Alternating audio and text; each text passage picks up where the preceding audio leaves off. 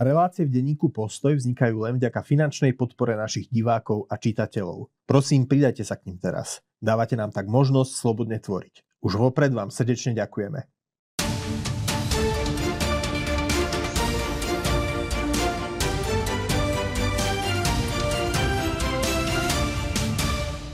Milí priatelia, dovolte, aby som vás privítal pri ďalšom vydaní našej debaty v redakcii. Dnes e, som v úlohe moderátora ja a v úlohe respondentov vystúpia náš šéf-redaktor Martin Hanus a jeho zástupca Jozef Majchrák. Pani, vítajte. Dobrý deň. Tak e, pani, stále najdôležitejšou témou vnútornej politiky na Slovensku je mm, trestnoprávna novela, kde teda už prestali sme sa troška rozprávať o úrade špeciálnej prokuratúry a tá, ten fokus e, verejnej mienky sa oveľa viac zacielil na možno ešte väčší problém a to je znižovanie trestných sadzieb, e, a možno najväčšia amnestia, ktorá nám tu hrozí e, zločincov od čias Havlovej amnestie na začiatku 90. rokov. A táto debata e, jednak zo sebou priniesla vystúpenie prezidentky v Národnej rade, jednak rezolúciu v Európskom parlamente. No a Robert Fico, pre ktorého je toto problém, sa z toho snaží urobiť teda takú situáciu, že to je výsledkom žalovania slovenských europoslancov v Bruseli. Tak Martin, ja sa ťa spýtam, e, poprosím ťa o reakciu na tú rezolúciu Európskeho parlamentu. Nazývam to správne, že rezolúcia? A myslím si, že hej, neviem, aký bol presný názov, ale myslím, že hej. Um, ak Robert Fico hovorí o žalovaní, tak on žaloval rovnako v tých uplynulých rokoch, keď e, písal listy aj na Európsku komisiu. Áno, o tom, že sú tu porušované elementárne ľudské práva a vyzýval Európsku komisiu, aby sa, aby sa tomu venovala. Takže ak on vyčíta, že žalujú progresívci, tak on žaloval predtým, a je to teda dosť veľká neresť jednej aj druhej strany, že slovenské zápasy, ktoré tu máme, vnútropolitické, eh, vnútropolitické prenášajú na európsku úroveň, hoci tá európska úroveň s nimi nemá eh, čo robiť, ani vôbec nespadajú do jej kompetencie. To asi niečo podobné, ako keby slovenský parlament prijal rezolúciu, ktorá by kritizovala, ja neviem, parkovaciu politiku v Bratislave. A toto je vážnejšia vec, lebo toto je vzťah medzi Európskou úniou a, a národným štátom, ktorí ju vytvárajú tú Európsku úniu. Ja si myslím, že tá rezolúcia, keď som si ju prečítal, e, mala ako rieši vážnu vec, ktorú všetci cítime, to rušenie úradu špeciálnej prokuratúry, aj tie sadzby, tá novela trestného zákona je naozaj veľký problém, ale nie je to zápas o demokraciu, je to zápas o charakter štátu, lepšie povedané o charakter právneho štátu a Európska únia do tohto nemá ako vstupovať, pretože usporiadanie prokuratúry aj trestných sadzieb sa aj nejako netýka. No to nie je celkom pravda, to, lebo máme tu, ja máme tu eurofondy a Európska prokuratúra tu funguje, ktorá má vyšetrovať zločiny proti týkajúce sa práve zneužívania eurofondov. Áno, ale nikto nejde rušiť e, trestný čin e, krádeže alebo spreneverí eurofondov a tie sadzby sú v rôznych štátoch rôzne. Európskej únie by sa týkalo úplne bytostne, e, vzhľadom na proste nejaké zmluvy a dohody, keby sme išli rušiť e, Európsk, e, pardon, špecializovaný trestný súd. Fico to určite bol odhodlaný rušiť, o tom som presvedčený, ale teraz si dávajú pozor, o tom to vôbec nehovoria. Ak sa im podarí toto, tak možno vstúpia do komunikácie s Európskou úniou, aby rušili aj toto. A, a potom už bude mať Európska komisia E, do toho, čo povedať. Ale momentálne je to slovenská diskusia a je úplne absurdné, keď v rezolúcii sa popri týchto vážnych témach rieši aj to, že či sa má rozdielovať verejnoprávna RTVS alebo nemá rozdielovať verejnoprávna RTVS. Jožo tento týždeň písal o tom, čo sa deje v Polsku Áno, s, verejnou, s, vere, s verejnoprávnymi televíziami. Však tie boli znásilňované predtým veľmi hrubým spôsobom. Teraz to naprava nová vláda tiež veľmi hrubým spôsobom. K tomu by sa mal vyjadrovať Európsky parlament. Dobre, tak počkaj, ja teraz hneď teda dám slovo Jozefovi. Jozef, ty si, toto bola otázka, ktorú som mal pripravenú presne pre teba. To znamená, že ty si napísal, ty si upozornil na akýsi dvojitý meter európskych inštitúcií vo vzťahu k Polsku. Čo ty hovoríš e, na túto rezolúciu Európskeho parlamentu ohľadne právneho štátu na Slovensku? Uh, ja mám voči týmto krokom Európskeho parlamentu rezolúciám, ktoré teda zatiaľ majú podobu rezolúcie, ale oni môžu tak ako v prípade sk- Polska skončiť až uh, proste siahnutím na eurofondy. Teda pod zámienkou ochrany štátu, právneho štátu. Ja mám s tým jeden problém. Podľa mňa tomu sa ukazuje, alebo dlhodobo sa dá sledovať, že, že síce keď to Európsky parlament robí, tak to má strašne taký vznešený, vznešený tro, slovník, vznešenie sa to tvári, ale chy, až pátos, ale chyba tomu politická objektivita.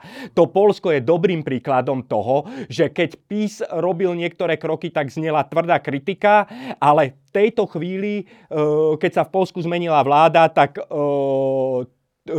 nová vláda Tusková ovládla brutálnym spôsobom e, verejnoprávnu televíziu, až tak, že ju na deň vypla na deň vypla a do televízie prišla policia, ktorá vyvádzala redaktorov. Teraz odvoláva Tusková vláda prokurátorov, podobne z politických dôvodov a Európsky parlament si to nevšíma. Proste, ako keby tomu procesu chýba akákoľvek, akákoľvek politická objektivita Dobre, zo strany a teraz nás, uh, poznáme už našich divákov, vieme, čo aj píšu nám v diskusii. Teraz mnohí si povedia v tejto chvíli, že páni, ale veď tu hrozí naozaj na Slovensku, že jednoducho krádeže nebudú, nebudú proste trestným činom, ale budú len, budú len podmienečne odsudzované. Hrozí tu teda proste obrovské postavenie trestného práva na nohy. Není, nie je potom aj v záujme slovenského občana, že jednoducho hľad, nachádzame spojencov všade e, proti tej trestnoprávnej novele, e, kde ich môžeme získať? tak ja si myslím, že to je záležitosť, ktorá, ktorú si my máme vyriešiť tuto na Slovensku.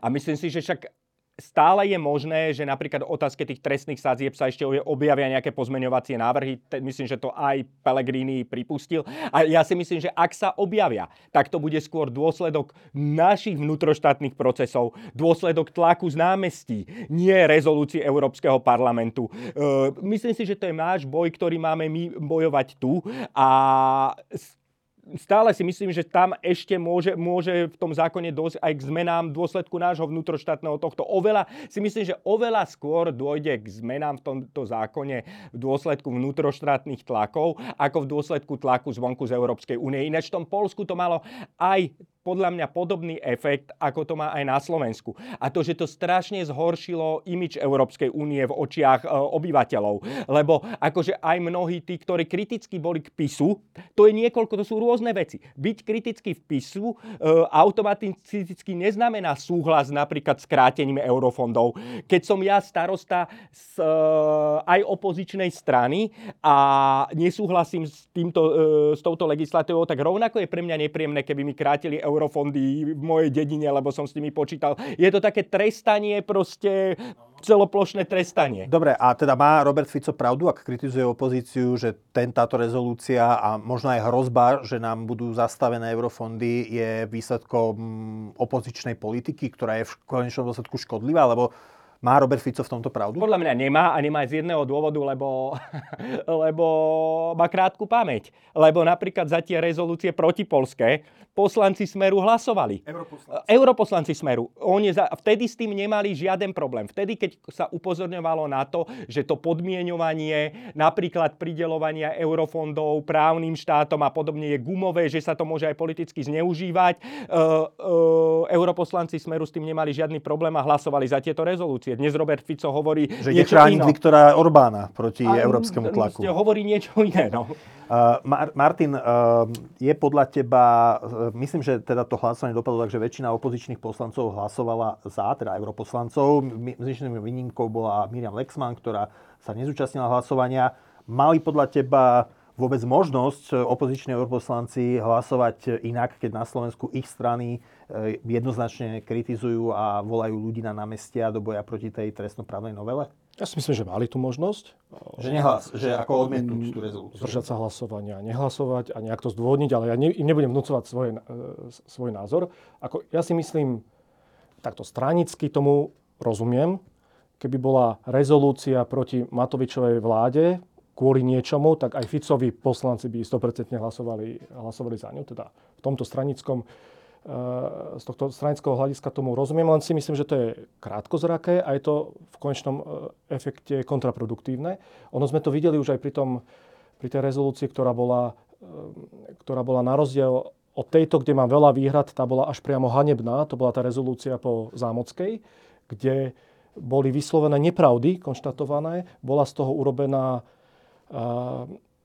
vražda tá, tá, tá hrozná vražda sa z nej urobilo, že to je že dôsledok homofóbnosti slovenskej spoločnosti, menovali sa, sa tam proste biskupy, slovenská cirkev a tak ďalej, hoci vedeli sme to už vtedy a vieme to aj dnes, že ten vrah, ktorý teda ten terorista sa dá povedať, čak to bol odsudený ako teroristický útok, to robil z ktoré nesúviseli s homofóbiou, s homofóbiou na Slovensku. Nesúviseli vlastne vôbec so slovenskou debatou, lebo tam v celom tom manifeste bolo zjavné, že sa nehal inšpirovať zahraničnými neonacistickými neonacizmom e, a, a odporom k sionizmu, kde jedným z prejavov bola aj LGBT komunita, ale jedným z mnohých, však napokon aj Daniel Lipšic teraz potvrdil to, čo sme už vlastne tušili, tušili pred Vlani, že, že jeho prvým... E, bol premiér, ex-premiér Heger, hej. Heger. Takže e, to je vidieť na tých rezolúciách aj tej jednej, aj tej druhej, že sú veľmi ideologicky podmienené, ako keby to napísali napísali ľudia proste z jednej, z jednej nejakej platformy alebo z jednej skupiny, ktorí to tam potom vedia presadiť, lebo tá menšina je hlučná. A potom, keď sa to ale príde tá ozvena do tej krajiny, tak tam aj ľudia, ktorí vtedy odsudzovali tú vraždu, alebo teraz sú proti znásilneniu e, právneho štátu, tak sú z toho rozčarovaní a vidia, že sa nemria jedným metrom a vidia tam aj mnohé pasáže, ktoré, s ktorými nesúhlasia. Aj, aj tu ešte jedna z tých, ktoré sa týkajú právneho štátu, bolo, že nás nabáda Európsky parlament k zrušeniu, e, k reforme 363, paragrafu 363. To je čo za absurdita. Že to je úplne, že naša vnútorná vec, ten parlament, ten paragraf sám o sebe je v poriadku, problém je, ako je uplatňovaný, ale takto máme aj v iných štátoch, aj u nás v rôznych iných paragrafoch. Jednoducho to sú veľmi že stranické veci, ktoré v rezolúciách Európskeho parlamentu voči národným štátom nemajú čo hľadať. Môžem k tomu ešte, e, ja len jednu vetu poviem, že to prenesenie na tú európsku úroveň, tak podľa mňa môže mať aj ten efekt, že ono vlastne ako keby, že rozdeluje ten front opozičný proti, e, proti e, týmto zmenám v, v justičným, ktoré, ktoré navrhuje Smer. A to v tom zmysle, že, že však už teraz sa ukázalo, že, že KDH má problém s tým, aby no, sa to, to, to že s tým nesúhlasí, poslanci KDH sa rozdelili podporili pri hlasovaní. Ivan Štefanec to podporil, Miriam Lexman neza, ne, uh, nehlasovala. Zatiaľ, čo e, progresívni europoslanci alebo podobne to, uh, to presadzovali, aby sa o tom európskom. Čiže rozdeľuje to vlastne aj tú slovenskú opozíciu. A mne sa zdá, že akože časom to ešte môže pokračovať aj tu na Slovensku, lebo už vidíme teraz tendenciu rozšíriť ako keby tematicky tie protesty aj o moment, že protest proti ministerke kultúry za to, že ruší, chce redukovať dotácie pre LGBTI organizácie a o ďalšie takéto témy, čo, čo logicky bude, ten, uh, logicky bude akože rozštiepovať tú opozičnú... nie je toto aj troška no, nie, účel, ja si... že, že chcú, povedzme, progresívci dostať pod tlak KDH a jednoducho je to súboj o or dominanciu v opozičnom priestore? Môže to tak byť, ale v každom prípade si myslím, že, že akože ono to, vlastne tento progresívny aktivizmus, teda rozšírme to o ďalšie a ďalšie a ďalšie témy, pričom vedia, že KDH bude mať s tým problém s tými ďalšími. Vlastne tento progresívny ak, a, a, a, vlastne aktivizmus vlastne istým spôsobom podkopáva ten zápas. Môže podkopávať ten zápas o právny štát. Odpoveď na tvoju otázku. Podľa mňa to nie je účel progresívneho Slovenska, lebo pre nich je toto partnerstvo v podstate veľmi výhodné. Oni, sú, oni jasne dominujú aj tým protestom, dávajú im svoj rukopis. KDH je vlastne k tomu pričlenené, vďaka tomu možno príde aj o niečo viac ľudí, má to väčšiu podporu a oni sú toho lídry. Teda podľa mňa to nie je tak, že oni chcú sa takto zbaviť KDH, ale im sú tieto témy tak vlastné a tak prirodzene tým dýchajú, žijú, ohľad, to, žijú proste v nejakej tiež mm, žijú proste tiež v nejakom mediálnom prostredí, kde sú niečomu hecovaní aj proste médiami, ktorých podporujú, že to tak prirodzene jedno z druhého vyplýva. Páni, e, tento týždeň e, sa Robert Fico stretol s maďarským premiérom Viktorom Orbánom. My, ktorí si teda pamätáme, že čo tu boli, ako, ako tu bolo, ako, ako, ako, ako, ako tu fungovali maďarsko-slovenské vzťahy v čase v roku 2006, kauza Hedviga, nevpustenie maďarského prezidenta do Komárna, tak keby sa človek preniesol v čase, tak by neveril, že ako dobre si slovenský a maďarský premiér rozumejú. Um, Robert Fico teda naznačil, že on bude chrániť eh, Maďarsko eh, pred tým, aby, aby im boli pozastavené myslím, že eurofondy aj hlasovacie práva. Eh, chcete komentovať toto stretnutie, stretnutie Orbán-Fico? V zásade ani moc nie, ale keď chcem povedať, že to, že to bola vlastne taká pozícia, však Slovensko aj tým, že sme vo V4 sa nikdy aktívne nepodporovali, bolo t- tieto sankcie, ako tento typ sankcií voči Maďarsku a Polsku, ani za predchádzajúcich vlád. Hoci o tom až tak hlasno nehovorilo ako Robert Fico, tak nikdy sme to, nikdy sme to veľmi nepodporili. Čiže tomto Robert Fico nejako nemení, nemení kurz krajiny. Samozrejme hovorí to politickejšie, e, viac, lepšie to politicky uchopuje, lebo je to vďačné pre jeho publikum. Ale keď si sa na tú históriu, tam podľa mňa sa jedna dôležitá vec sa zmenila. A to, že zmenilo sa to, že pre voličov Roberta Fica, voličov SNS a pre celý tento tábor je dnes Viktor Orbán niekto iný, ako bol Viktor Orbán pred 10, pred 10 alebo 15 rokov. Dnes je Viktor Orbán politický hrdina pre veľkú časť tohto, e, tohto spektra a to Robert Fico musí brať na vedomie. A zase na druhej strane pre časť e, voličov maďarskej národnosti je Fico priateľným politikom. Áno, a prečas aj, myslím si, že aj Maďarov, podporovateľov Viktora Orbána v Maďarsku, alebo pre členov Fidesu. Ale som pre, na Slovensku. Hej, a je zasa Robert Fico spojenec. A tých Viktor Orbán nemá veľa. Ke, ak ste videli tú tlačovku, tam suverenista Robert Fico nevystupoval len ako premiér Slovenskej republike, aj ako veľký fanúšik Viktora Orbána, ktorý mu strúhal jeden kompliment e, za druhým. Treba povedať, to, že aj Orbán Ficovi. E, potom mu to samozrejme on veľmi, e, veľmi rád vrátil. Myslím si, že tomu Orbánovi sa to na tej zahraničnej, v tej zahraničnej aréne oplatí viac ako samotnému Robertovi Ficovi. A napokon tá samotná téma Ukrajiny a to, ako ju uchopil Orbán a ako sme ju uchopili, ako ju uchopila Ficová vláda, alebo ako nie Ficová vláda hovorí, je viac v súlade s nejakými dlhodobými maďarskými, než slovenskými zahranično-politickými záujmami, ale to už je téma na úplne inú diskusiu. Pani, tak dostali sme sa k tomu národnému rozmeru, tak nemôžeme obísť ani najnárodnejšieho slovenského politika Andreja Danka a jeho trampoty so semaforom, tak ja budem zase diablov advokát. Prosím vás, naozaj ten cirkus z jedného ohnutého semaforu stojí za to, že čo sa okolo Andrea Danka vytvoril Jozef? Uh, akože nie je to podľa mňa len cirkus o, okolo jedného ohnutého o semaforu. Keby tam proste Andrej Danko zostal normálne, alebo keby to bolo aspoň, že v nejakom normálnom čase uh, nafúka, neujde, proste tak by som to považoval za cirkus. Ale tam je podľa mňa problém je to, že Andrej Danko ušiel, odišiel z miesta tej nehody a hlavne je teda problém to, že že proste neurobil skúšku na alkohol no, v, v nejakom normálnom čase, keby to, keby, keby, to ešte malo, keby to ešte malo zmysel. Pričom je, trošku, je podozrenie, že sa, jej, že sa jej vyhýbal. To, čo už podľa mňa dáva nejaký...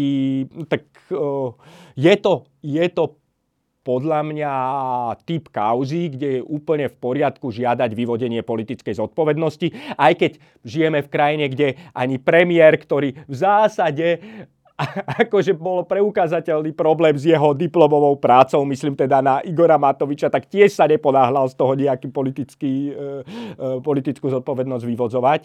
Čiže nerobím si ilúzie o tom, že bude Martin, vyvozená. týždeň pred touto nehodou sa Andrej Danko veľmi vyhraňoval voči Petrovi Pellegrinimu, treba povedať, že možno jeho útoky na neho boli až troška podpasové. Je to to, to čo sa teraz deje okolo Andreja Danka, je to karma v úvodzovkách? Peter Pellegrini si zrejme užíval tie posledné dni. Keď si už hovoril o cirkuse, tak tým hlavným cirkusantom je tu naozaj Andrej Danko, lebo čisto ľudský.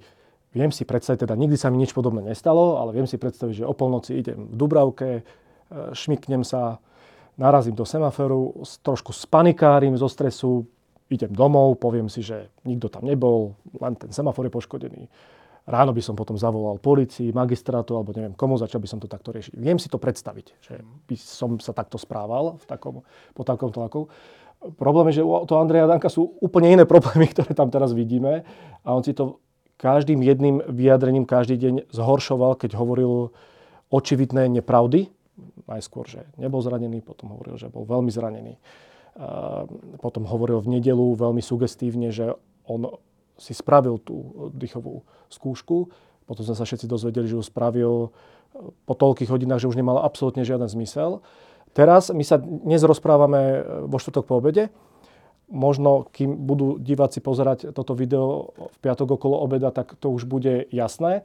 Ehm, teraz je tá kľúčová otázka, že či e, tá policia, ktorá ho vyhľadala a bola zjavne pred jeho domom, či prišla do osobného kontaktu s Andrejom Dankom, či mu tí policajti povedali, že musí nafúkať a on to odmietol, alebo sa vybavilo, že nebude nafúkať, alebo to zanedbali samotní policajti. Tam tých no, možností je... Nehovoríme o zanedbaní, lebo naozaj policajti sú aj pod tlakom v takýchto situáciách, že keď uh, je to nejaký vysoký funkcionár štátny, tak uh, oni sa mohli aj oni sa mohli zlaknúť. Tak ako možno, to... Andrej Danko sa zlakol, keď ohol ten semafor, Dobre. oni sa mohli zlaknúť Andreja Danka, keď zistili, že kto je... Budem veľkorysý... Keď, keď sledovali olejovú škvrnu, ako bolo povedané. Áno, budem veľkorysý, preto hovorím, že to zanedbali, lebo je to ich povinnosťou. Je to ich povinnosťou to spraviť. Áno, mohli sa zlaknúť, ale aj tak by zanedbali svoju povinnosť. A ešte je otázka, že či to zanedbali len z toho prípade, že sa zlakli, alebo to zanedbali aj na to, že dostali nejaký typ inštrukcie, že to majú zanedbať. To znamená, Áno. Igor Matovič napríklad tvrdil, že im mal Andrej Danko vynadať, čo samozrejme je to slovo proti slovu. Toto nevieme v tejto chvíli vôbec overiť. Ako teoreticky Igor Matovič kvôli tomu, že mal ministra vnútra, aj iné kontakty e, v policii, e, možno hovorí niečo, čo má z veľmi dobrého zdroja. Na druhej strane mal aj v minulosti veľmi vážne spory s Andrejom Dankom, že? Áno, však samozrejme, že on má svoju subjektívnu, e, tiež má určite cítiť nejaký typ zadozučenia pri tejto kauze, ale toto teraz nechcem vôbec rozoberať, či to tak je alebo nie. To zistíme podľa mňa v priebehu asi dní, o tom viac. A tá kauza sa teda môže posunúť naozaj do úplne iných rozmerov, keď ten tlak na Dankové odstúpenie už nebude len z médií alebo z opozície, ale aj, ale aj zo samotného prostredia vládnej koalície. Teda ten hlas už trošku s tým pracuje. Minimálne oni doteraz s tým pracujú len kvôli tomu, aby Andrea Danka zatlačili do defenzívy, aby to, tie jeho útoky na e, budúceho prezidentského kandidáta, teda už od zajtra možno oficiálneho prezidentského kandidáta, Pellegriniho skončili. Samozrejme, že tá hra hlasu je jasná, ale ak sa prevalí niečo takéto, že naozaj on vynadal policajtom, vyhnal ich, to už bude aj na samotnú koalíciu doliehať. E, na druhej strane Luboš Blaha povedal, že kvôli semaforu nebudú koalíciu búrať. E, Jozef, teba sa spýtam. E, Slovenská národná strana vyzvala Andrea Danka v reakcii na tento incident práve na to, aby kandidoval za prezidenta Slovenskej republiky.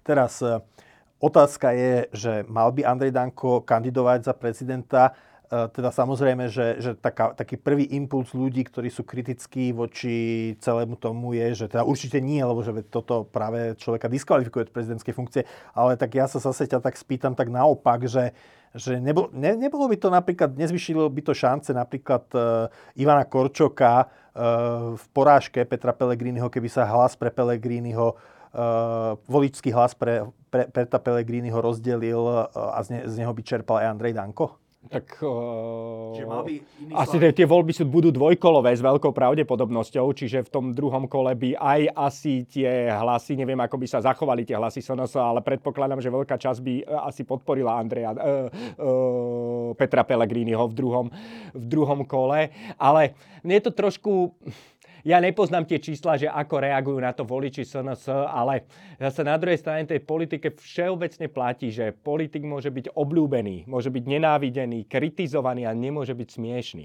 Akože da- Andrejovi Dankovi sa za tie akože roky akože podarilo dostať sa do polohy, že je už smiešný.